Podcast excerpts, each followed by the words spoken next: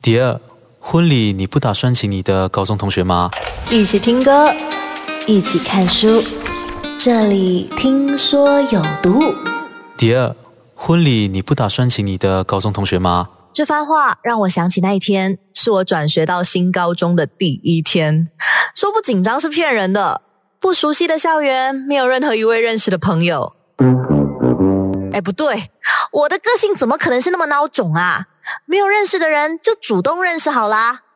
嗯，前面那个袜子穿一个白色一个黑色的女孩，就是你了。如果说了后悔，是不是一切就能倒退？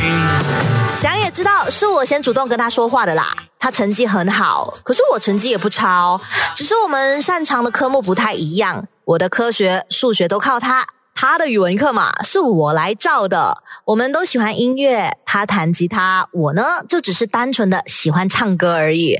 就跟我们喜欢的五月天一样，他喜欢吉他手怪兽，我嘛总是会开玩笑的说，我就喜欢跟我一样什么都会，但是乐器就弹的没有其他成员们好，就只好当个主唱的阿信喽。我们说过，如果有一天可以一起去看五月天的演唱会，一定要带上第一张买的专辑，上面呢有我们泛黄的记忆。我们举着手中蓝色的荧光棒，唱着我和我自己的倔强。我和我最后的倔强，握紧双手，绝对不放下站，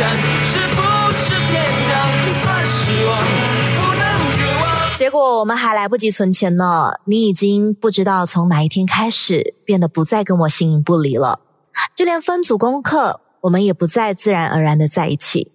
你的身边多了很多人，就是少了我。我的身边开始也有了别的朋友，跟我一样喜欢旅行，喜欢玩紧张刺激的过山车。只是他们不会像你一样，在我每次喝冰咖啡的时候提醒我，等一下就肚子痛喽。我也慢慢戒掉了，顺便给你买一杯热茶的习惯。我们都不一样了。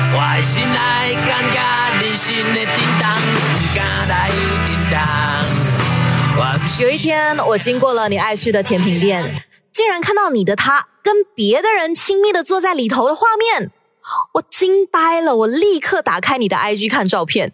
头像还是你跟他甜甜蜜蜜靠在一起的画面呢？怎么会这样？我忍不住走上前，二话不说就一巴掌的拍在桌子上，大骂了对方一顿。转过头，我拿起手机，给好久没有打过电话的你打了这通电话。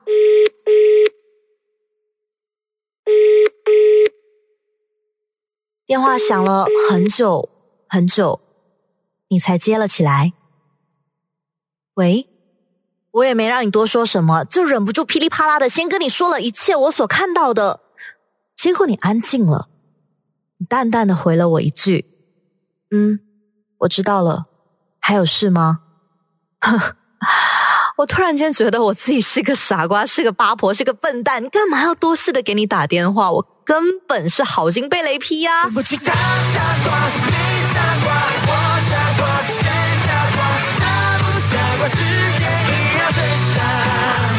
气得挂了电话，封锁了所有你的社交账号。我跟我自己说，眼不见为净，我不要拿自己的热脸去贴人家的冷屁股的。后来我在校园里头看到你一个人的身影，身边没有了他的陪伴，我好像应该要走上前去的。可是当我不小心对上眼神的时候，你转开了头啊。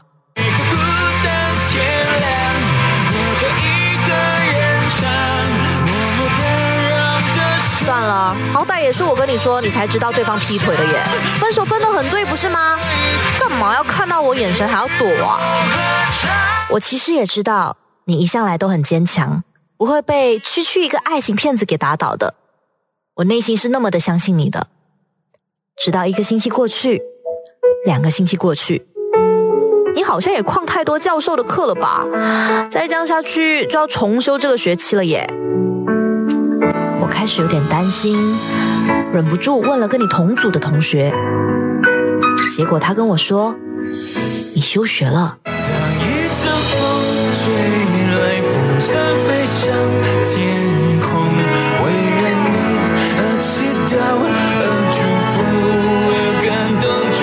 我没有去找你，其实是因为我也不晓得要从哪里开始找起。拜托，我们那么久没有联络，这又不是偶像剧。我想说，人长大了总是会习惯谁来了来，谁又离去吧。你会好好的，我是这样相信的。虽然你的 IG 不再更新，但我就是这样相信的。大学毕业之后，我到吉隆坡工作了，日子变得很忙碌，每天都有处理不完的鸟事。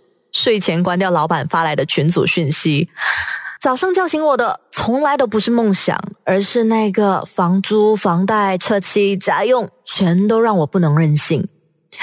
偶尔在电台听到熟悉的旋律，想起那曾经一起熬夜、一起追星、一起追梦的日子，哇，都过去了耶。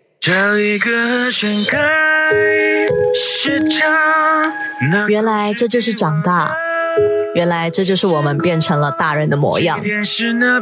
只是是不是我想象的那样，还是我也成为了自己曾经看不起的大人？我真的不知道。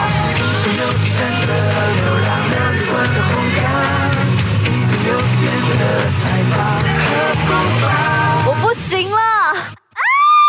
记得我那一天，我头脑都快要爆炸了。我狠狠的走到了老板面前，说：“老板，我要请一个月的长假。”你以为我会说我要离职吗？拜托，这世道工作很难找诶，我还没有那么疯狂，好不好？我只是给了自己一个月的时间，回到了老家，才发现老家真的变了好多。小时候爱吃的那个钱都档口老板，已经从爸爸变成了儿子在接管了。老旧的墙上多了很多新的壁画，而我其实也是在这里认识到了那个到处在乱画壁画的准老公。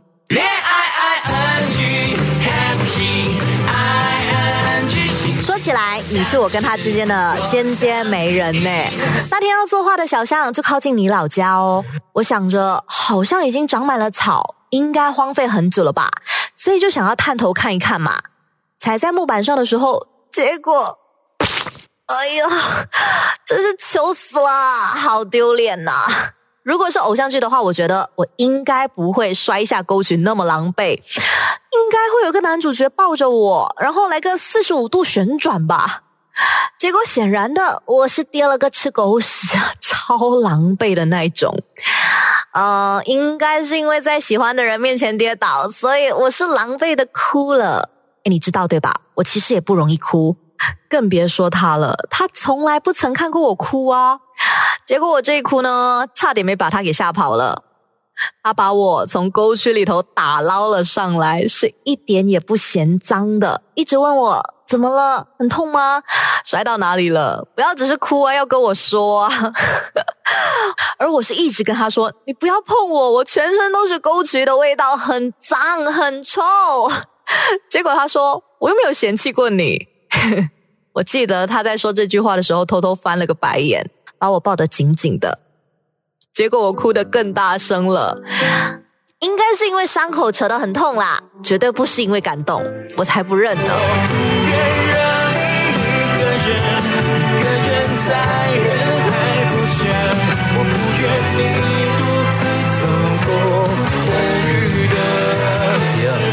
婚礼你不打算请你的高中同学吗？一起听歌，一起看书，这里听说有毒。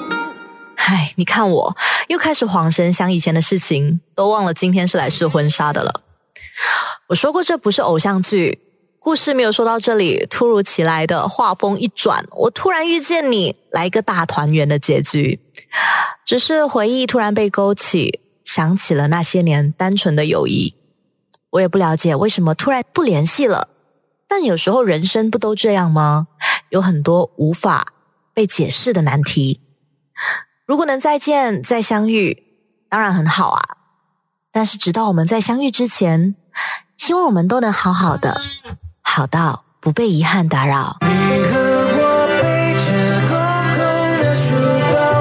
出名为日常的煎熬十九号，五月天出道的纪念日，一起听歌，一起看书。这里听说有毒，不不晓得有多少人的青春跟我一样，有着一首又一首的五月天歌曲，谱写过懵懂的热血，体会了社会的残忍，却又同时的被歌词抚慰的，像是打了一剂的鸡血一样。我用五月天的一些经典歌曲写下了这个完全虚构的故事。故事的过程有没有你的影子，它一点都不重要。生命中的人有时候出现，就只是为了教会你一些什么；有的人则是用离开，让你懂得更多。故事的最后不一定会相遇，只是为了让我们想起生命中那一些一个不小心被遗忘的回忆。记起之后，再好好的谢谢对方，谢谢自己，谢谢曾经那些让现在的你更耀眼的过去。我是哈娜心怡，就像顽固的歌词那样，他唱着。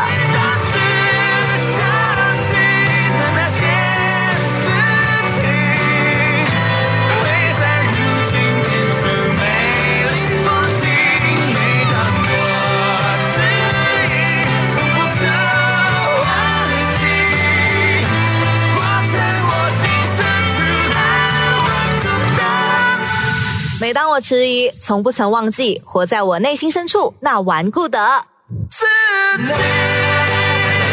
这一期的听说有毒，就满足了一下我这个所谓五迷的私心。不管你是不是五迷，都欢迎你跟我一起聊聊天，可以留言给我。下一期再一起看书，一起听歌喽！一起听歌，一起看书。